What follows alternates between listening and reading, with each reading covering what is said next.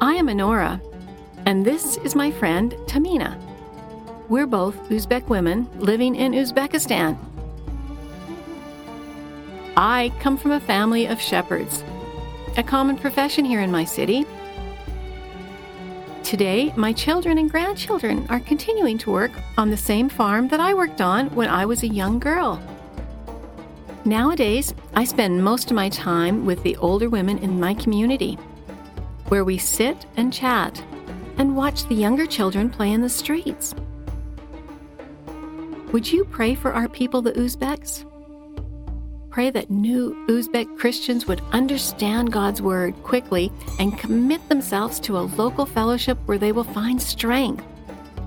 Pray that God will raise up strong local churches in these countries among the Uzbeks. And ask the Lord to send additional long term laborers to live among the Uzbeks and share the love of Christ with them. Would you pray this verse over the Uzbeks? It's from 2 Peter chapter 3 verse 9.